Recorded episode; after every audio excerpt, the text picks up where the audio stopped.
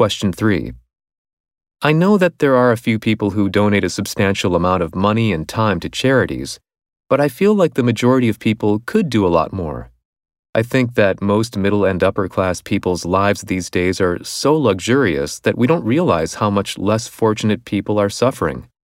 Most people occasionally make donations or volunteer, but if we really want to seriously attempt to eliminate poverty or find cures to deadly diseases that are killing millions of people, people have to make sacrifices. We should stop buying so many fancy clothes and luxuries and use some of the money to help people who are starving or dying of disease in other parts of the world.